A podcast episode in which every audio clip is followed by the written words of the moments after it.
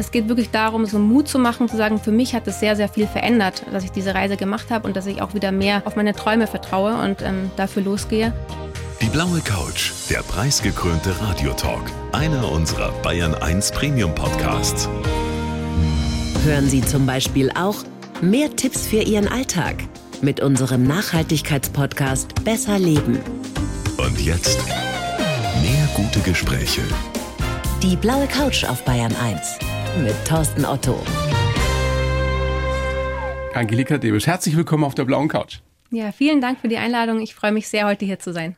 Siezen, duzen, was ist Ähm, Ihnen? Was sehr, sehr gerne duzen. Ja. Kennen es auch aus dem Sport. Da ist man sehr schnell per Du. Also sehr gerne. Dann bleiben wir beim Du. Und du bist ja, Angelika, das beste Beispiel dafür, dass man überhaupt nicht prominent sein muss, um auf die blaue Couch eingeladen zu werden. Man muss einfach was Spannendes zu erzählen haben. Du hast dich beworben, du hast uns einen Brief geschrieben, richtig? Genau, ja. Ich habe einen Brief geschrieben und ähm, habe an die Sendung mein Buch geschickt und ja, gefragt, ob äh, es möglich ist, auf die blaue Couch zu kommen oder einen Beitrag mit beisteuern zu können. Warum ist dir das so wichtig, deine Geschichte zu erzählen? Weil ich mit meinem Buch also den Leser auch ermutigen will, wieder mehr an die eigenen Träume zu glauben. Walk Your Dreams heißt dein Buch. Genau, ja. Walk Your Dreams heißt es. Und ähm, wieder mehr den Blick auch nach innen zu wenden und ja, wirklich so diese Lebensfreude auch wieder zu spüren, dass man sagt, man kann wirklich auch für seine Träume losgehen, wenn man daran glaubt und wenn man sich auch dafür einsetzt. Uns sind ja immer spannende Geschichten von Menschen ganz wichtig. Und das ist ja jetzt nicht völlig verrückt, was du und dein Mann, was ihr getan habt. Ihr habt euch eine Auszeit genommen von einem halben Jahr und seid dann den berühmten Pacific Crest Trail von Mexiko bis Kanada gewandert. Das sind 4200 50, 50 Kilometer, ja. ein Wahnsinn, also nur mit Zelt und Rucksack, 160 Tage lang. Und was ich mit wirklich mit Begeisterung gelesen habe, auch in deinem Buch, das war die Hochzeitsreise. Ja, genau, das war die Hochzeitsreise. Also ich habe eine Reportage gesehen über den Trail und der hat mich total gefesselt und in den Bann gezogen. Also ich bin da quasi richtig reingestolpert, kann man so sagen. Da ist dann die Kamera auch über die High Sierras gefahren, so eine Gebirgskette in Kalifornien. Und ähm, da hat mich dann der Trail auch nicht mehr losgelassen. Also ich kann mich noch genau erinnern, als ich die Entscheidung getroffen habe, den Trail zu wandern, dass ich das auf jeden Fall mache, komme was wolle. Und dann kam es einfach so alles so ins Rollen und ich habe dann schon so gemerkt, so ja, mein Mann, also mein damaliger Freund noch, kann sich auch sehr begeistern für den Trail. Und dann kam so ganz spontan, an einem Abend habe ich ihn tatsächlich gefragt, ob er mit mir den Trail als unsere Hochzeitsreise gehen will. Hat er sofort Ja gesagt? Er war erstmal, hat gestockt erstmal, hat es auch gar nicht erwartet, war ja alles auch sehr spontan. Wir waren damals auch erst ein knappes Jahr zusammen, haben auch noch nicht zusammen gewohnt. Also das war auch nochmal im Nachhinein, was mir auch so gekommen ist, sehr ungewöhnlich. Aber er hat dann Ja gesagt, ja. Und dann haben wir das tatsächlich auch als unsere Hochzeitsreise gemacht. Also das klingt super spannend, super mutig auch, aber 160 Tage, diese Strecke, das war sicherlich nicht nur romantisch, oder? Nein, nicht nur. Nee, Das stellt man sich ja gemeinhin unter der Hochzeitsreise vor. Also gab natürlich ähm, auch gerade am Anfang so in den Trail noch reinzufinden von der Organisation und ja, von dem ganzen Ablauf war es am Anfang erstmal auch schwierig für mich natürlich, so mich darauf einzustimmen auf dem Trail, so die ersten ja, 500 Kilometer, 1000 Kilometer, so, das hat einfach eine Weile gedauert. Und ja, man kriegt natürlich alles mit vom Partner. Also die Schattenseiten, wenn man mal einen schlechten Tag hat, wenn, wenn man nicht weiß, wie man weitergehen soll. Es tut immer irgendwann mal was weh. Genau, und da lernt man sich schon auch gut kennen. Ja, auf jeden Fall. Aber danach funktioniert's oder man weiß, dass es doch nicht der die richtige war, oder? Ja, es haben auch einige gesagt im Freundeskreis so, ja, heiratet doch lieber danach und nicht davor. ähm, dann weiß man es auf jeden Fall. Aber ja, ich war mir wirklich sicher und habe auch auf mein Herz und auf meine Intuition wieder mehr vertraut und genau. Wir wollen nachher noch ganz ausführlich über diesen Pacific Crest Trail sprechen. Jetzt würde mich nochmal interessieren, also dein Buch Walk Your Dreams, das ist aber, so habe ich zumindest verstanden, es ist nicht ein Reisebericht, sondern es ist vor allem ein Ratgeber. Ne? Ja, genau. Also viele erwarten, dass es ein Reisebericht ist, aber ich sage auch immer, es ist kein Reisebericht im herkömmlichen Sinne. Also es geht schon um den PCT und auch auf meine Erfahrungen auf dem PCT. Aber es geht wirklich darum, so Mut zu machen, zu sagen, für mich hat es sehr, sehr viel verändert, dass ich diese Reise gemacht habe und dass ich auch wieder mehr so, ja, auf meine Träume vertraue und dafür losgehe. Und auch so diese, wie erreiche ich quasi meine Ziele? Also darum geht's auch, wie konnte ich auch dranbleiben an dem Trail, weil es hat ja ein paar Jahre gedauert, bis ich das auch wirklich umsetzen konnte. Was hat mir dabei geholfen, auch die Strecke bis zum Ende zu laufen? Und welche Erfahrungen und Erkenntnisse nehme ich einfach mit auf den Trail? Also der hat sehr, sehr viel verändert, in mir auch natürlich. Da hat er auch sehr viel Zeit, auch über sein Leben nachzudenken, wenn man so eine lange Reise macht. Und darum geht es in dem Buch. 160 Tage wart ihr unterwegs, 4250 Kilometer grob. Was bleibt von diesem Abenteuer für dich? Also die Erinnerung natürlich auf jeden Fall. Wenn ich an den PCT denke, da geht mir einfach mein Herz auf. PCT sagt man so. Ja, genau, das ist die ne? Abkürzung, ne? genau. Pacific Crest Trail, PCT. Würde ich immer wieder machen. Ja, so diese Lebensfreude und diesen Schwung, was ich da auch durch den Trail hatte, schon davor. Also es war ja schon die drei Jahre davor, war für mich gefühlt mein Leben schon anders, weil ich einfach so gemerkt habe, oh, ich kann mein Leben wieder gestalten oder es gibt wirklich richtig schöne positive Dinge auch in meinem Leben. Ich kann mich auf was freuen. Genau, ich kann mich auf was freuen und es klappt dann eben auch, wenn ich sage, ich kann mich noch genau an den Moment erinnern, wo ich am Flughafen stand und sage, oh, ich kann es jetzt gar nicht glauben, jetzt, jetzt geht's los. Mhm. Und, ähm, tolles Gefühl. Ja, ein sehr richtig tolles Gefühl, ja. Was ist das erste Bild, das vor deinem inneren Auge erscheint, wenn du daran denkst, an dieses Abenteuer? Ganz schnell? Mm, die High Sierras tatsächlich auch. High also Sierras, das ist diese mhm. Gebirgskette in Kalifornien. Genau, ja. Über diese schneebedeckten Berge auch zu wandern und einfach bis zum Horizont zu blicken und immer und immer weiter zu gehen. Äh, das ist auch so ein Bild, was da ich. Da kann es aber auch saukalt sein da oben, ne? Auf jeden Fall war es auch, war es auch. Also die Bedingungen, also es wechselt ja. Man hat am Anfang so die ersten 1000 Kilometer läuft man durch die Wüste. Und da ist es eher heiß und trocken. Und man muss auch schauen, wie macht man es mit dem Wasser auch. Also wie versorgt man sich, wo kann man wieder auffüllen. Das war da so eher in dem Bereich Thema. Und später in den High Sierras halt, okay, ist Schnee da, kommt man drüber über die Berge. Natürlich Nachts ist das auch kalt, wenn du da in deinem kalt, Schlafsack ja. liegst, in deinem Mini-Zelt. Genau, also ich kann mich auch noch an eine Nacht erinnern, da war es wirklich so kalt, da haben wir uns sehr, sehr aneinander gekuschelt. Ich habe kaum geschlafen. Da haben wir relativ weit oben geschlafen, weil wir an dem Tag zwei Pässe machen wollten haben wir dann auch gesagt, das nächste Mal wieder eher im Tal, weiter unten. Wie hoch ähm, geht es da?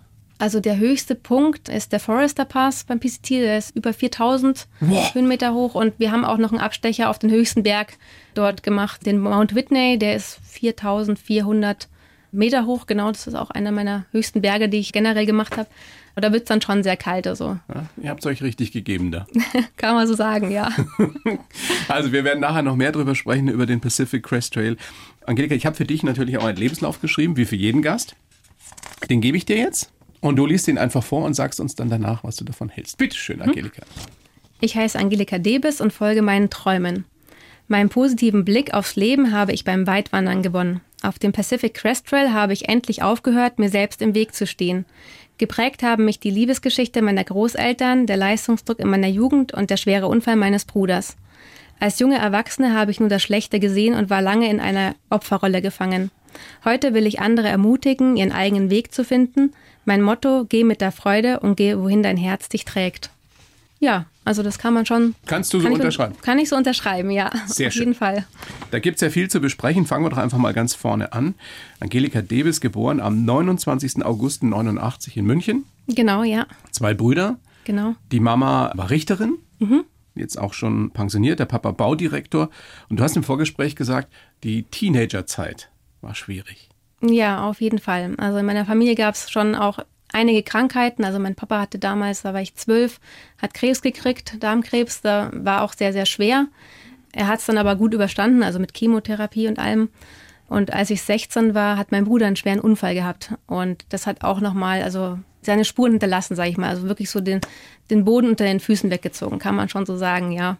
Das heißt, durch diese Ereignisse, durch diese Schicksalsschläge wurde in dir dieses, diese Unsicherheit, die man ja sowieso in der Pubertät mit sich trägt, die wurde verstärkt. Ja, auf jeden Fall. Also ich habe auch gemerkt, so, dass ich danach auch sehr nach Stabilität gestrebt habe dass das halt einfach auch sehr, sehr wichtig war für mich. Also, dass ich auch sage, okay, sicheren Job erstmal. Ich war auch sehr lange in einer Beziehung, die mir nicht gut getan hat, Anfang 20. Das habe ich lange nicht gemerkt.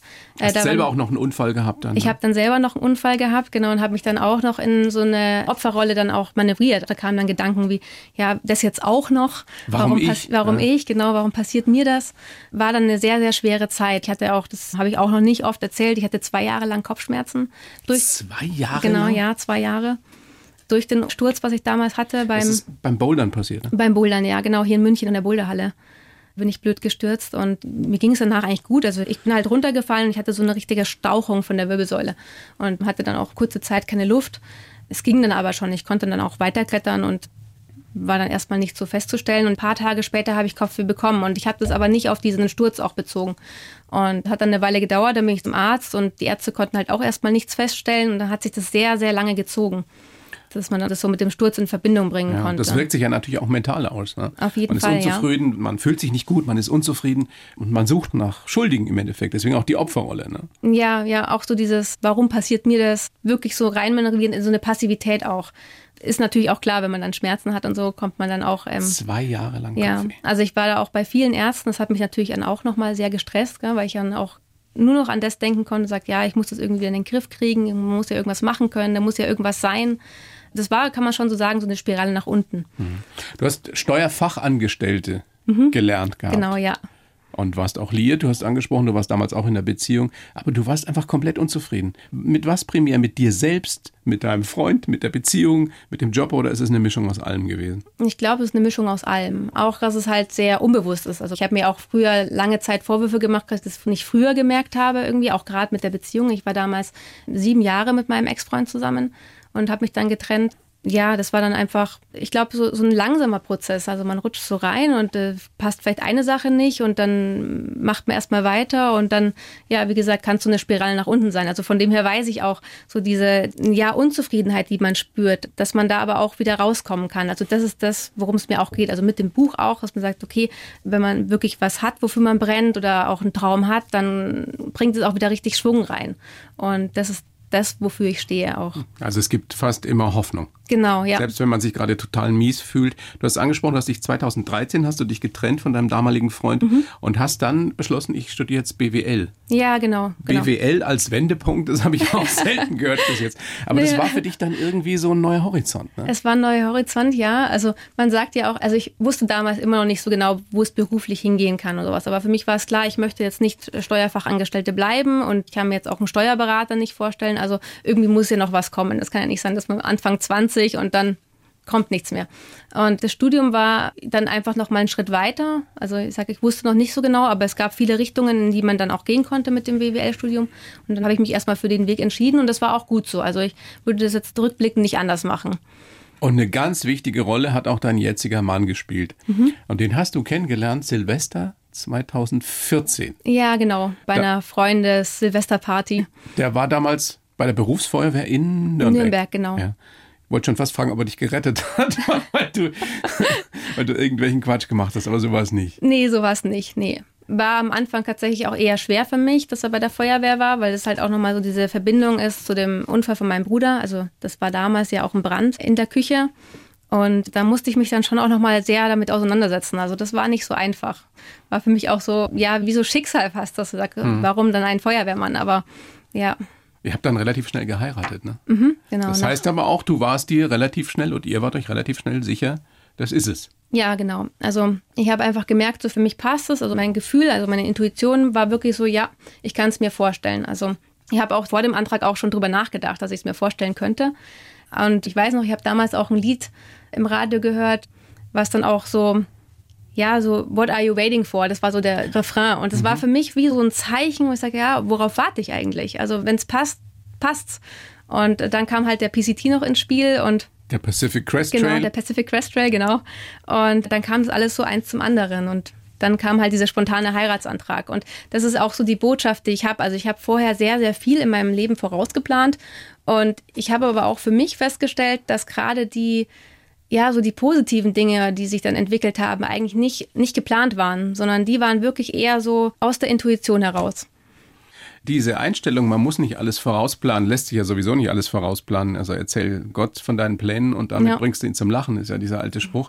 Aber das hast du dann letztendlich schon erst auf dem Pacific Crest Trail wirklich auch gelernt.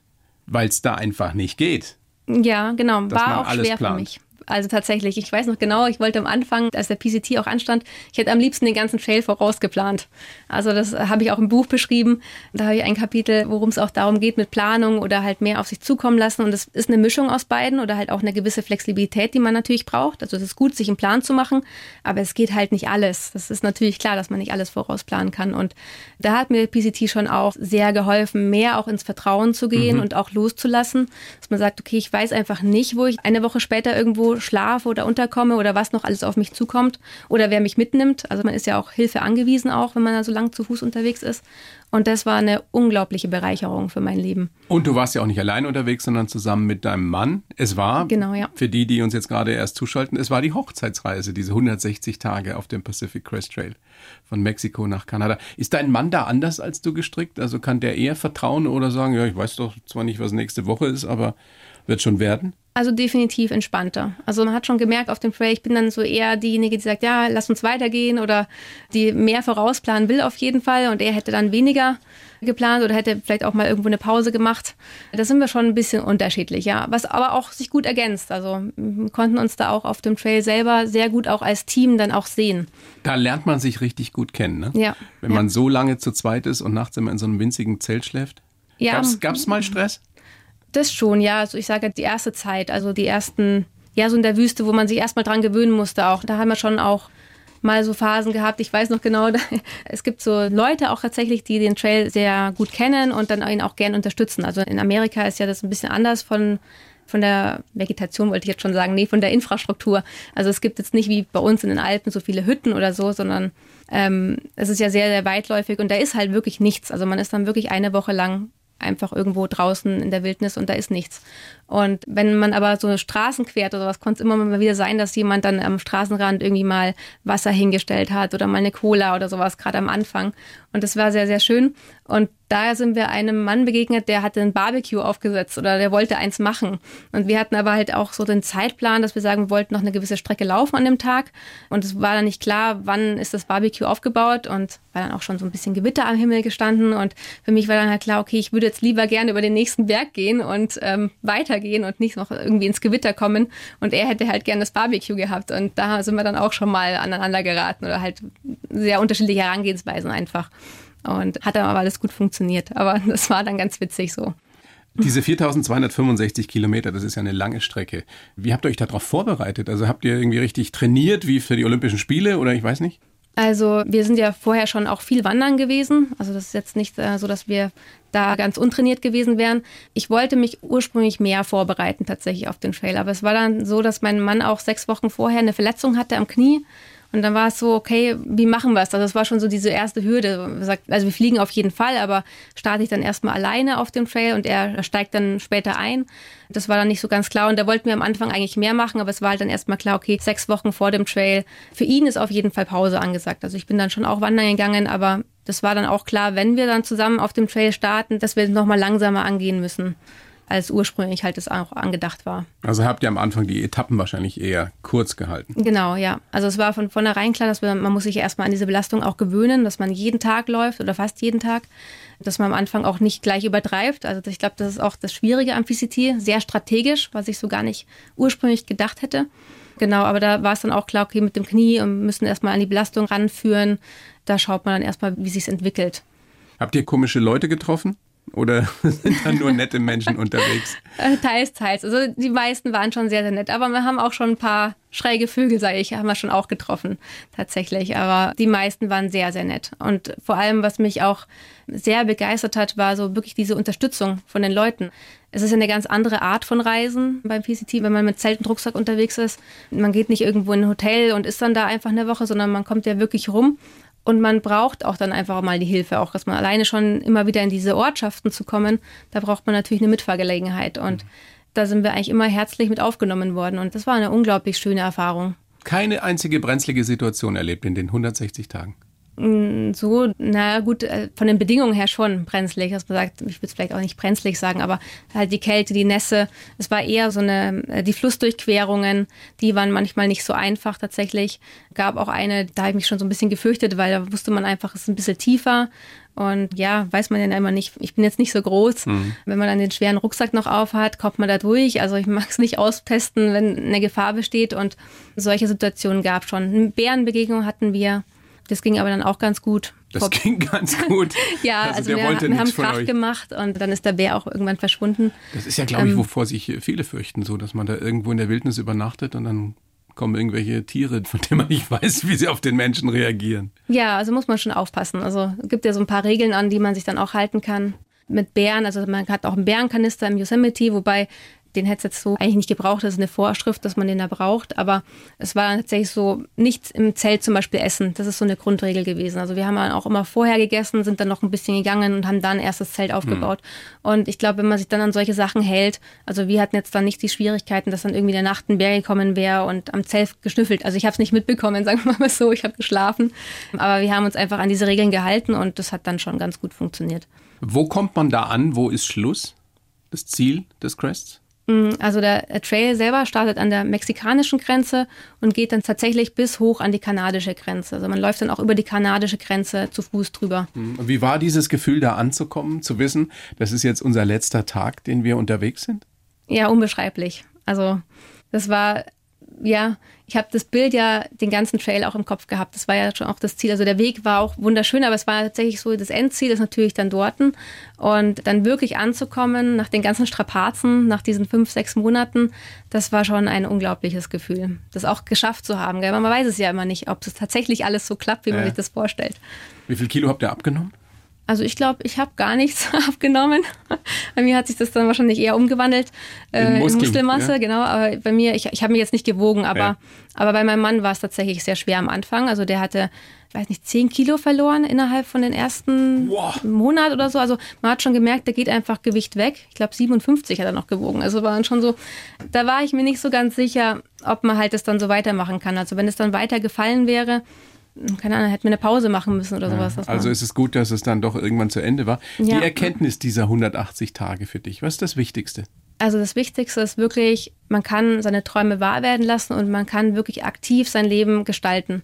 Das ist das, was ich auch aus dem Trail mitnehme. Und das ist das auch, was ich mitgeben will mit dem Buch. Ja, was genau. hast du vorhin noch gesagt? Man kann nicht alles vorausplanen, das lernt man, man da auch. Man kann alles vorausplanen, ja. ja. Flexibel bleiben, das ist auch nochmal, auch wenn man sich einen Plan macht, dass man immer wieder anpasst. Und man lernt mit Sicherheit auch, dass man auf einem wesentlich niedrigeren Niveau leben kann. Man ist wahrscheinlich dankbar für sehr vieles, für eine warme Dusche, äh, ja, für eine genau. warme Mahlzeit, ja. was man vorher für selbstverständlich gehalten hat. Ja, das ist ja auch so was, man, man ist ja ein Gewohnheitstier, aber man gewöhnt sich generell sehr schnell an einen gewissen Komfort auch und genießt es schon auch in den Bergen sehr oft, dass man ja immer wieder so zurückkommt, dass man sagt, wie du sagst, die warme Dusche oder das warme Bett dann, dass man sagt, das sind dann so die einfachen Dinge, aber die weiß man oft so im Alltag gar nicht mehr so zu schätzen. Fast alle von uns haben ja im Kopf, du bist ja auch in dieser Leistungsgesellschaft groß geworden, musst besser sein, höher, schneller, weiter. Und deswegen haben wir andersrum auch im Kopf, du kannst nicht, das darfst du doch nicht, das ist doch unvernünftig. Ist das auch etwas, was sich bei dir aufgelöst hat durch diese 180 Tage?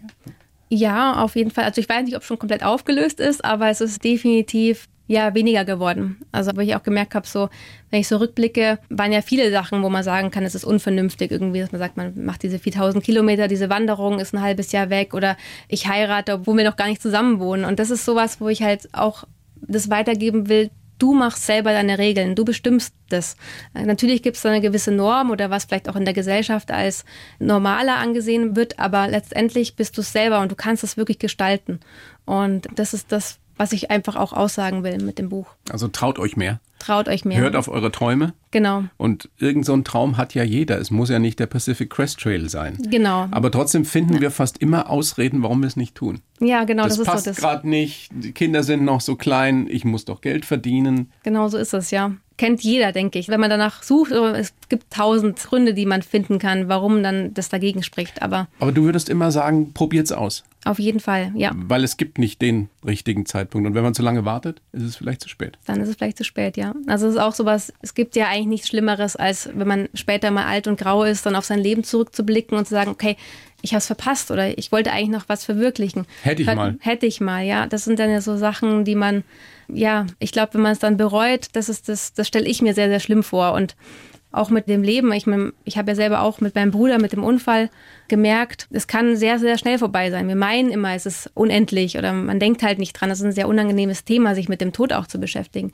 Aber letztendlich, wir wissen es nicht, wann wir gehen müssen. Und ich glaube, dass man dann wirklich so den Tag, das Leben wirklich so gestaltet, dass man sagt, ja, das ist mein Leben, ich wach auf und bin einfach zufrieden und kann mit einem Lächeln in den Tag starten. Die entscheidende Frage ist ja, wie kriege ich das in der Praxis hin? Und daran scheitern natürlich viele. Und deswegen machst du jetzt etwas.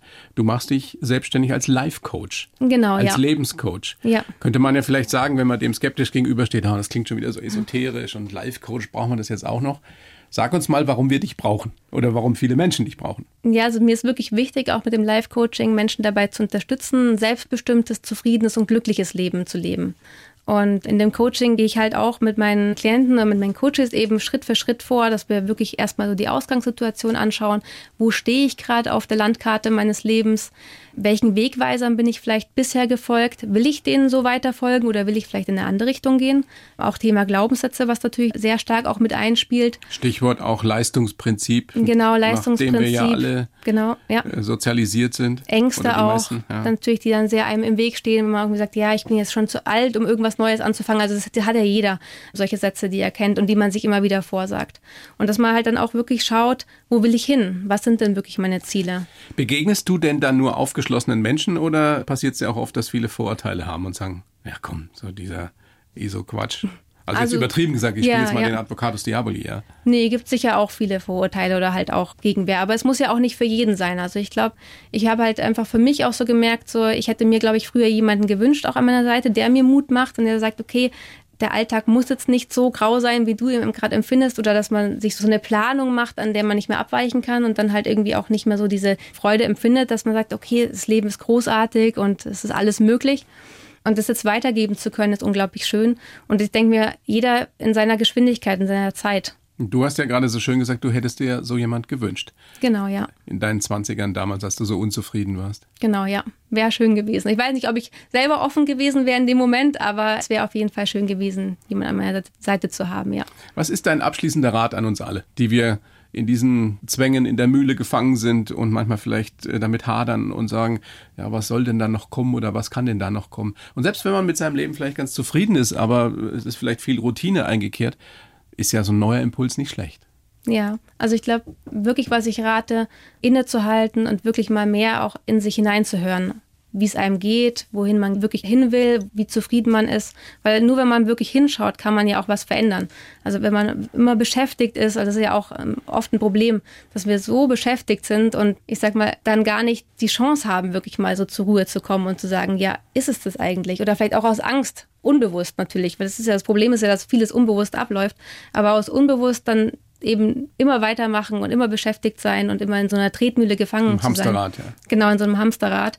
Und wenn man da wirklich mal zur Ruhe kommt, also mir hat die Reise schon auch geholfen, was ich sage, ich habe von Blick nach außen auf mein Leben nochmal schauen können, aber dass man sich wirklich Zeit nimmt, zur Ruhe zu kommen und nach innen zu schauen und dann mehr auf seine Intuition zu vertrauen. Das ist tatsächlich auch ganz wichtig. Vertrauen ist ein super Stichwort. Also ich vertraue darauf, dass du ein guter Life-Coach wirst, bist. Angelika, ich wünsche dir alles Gute. Vielen Dank. Bleib gesund. Tolle Geschichte, die du uns erzählt hast vom Pacific Crest Trail und dein Buch Walk Your Dreams. Glaub an deine Träume, sie sind Wegweiser in dein Glück. Da ist viel Wahres dran. Vielen herzlichen Dank, Angelika Demes. Vielen Dank, dass ich hier sein durfte. Die Bayern 1 Premium Podcasts. Zu jeder Zeit, an jedem Ort. In der ARD Audiothek und auf bayern1.de. Bayern 1 gehört ins Leben.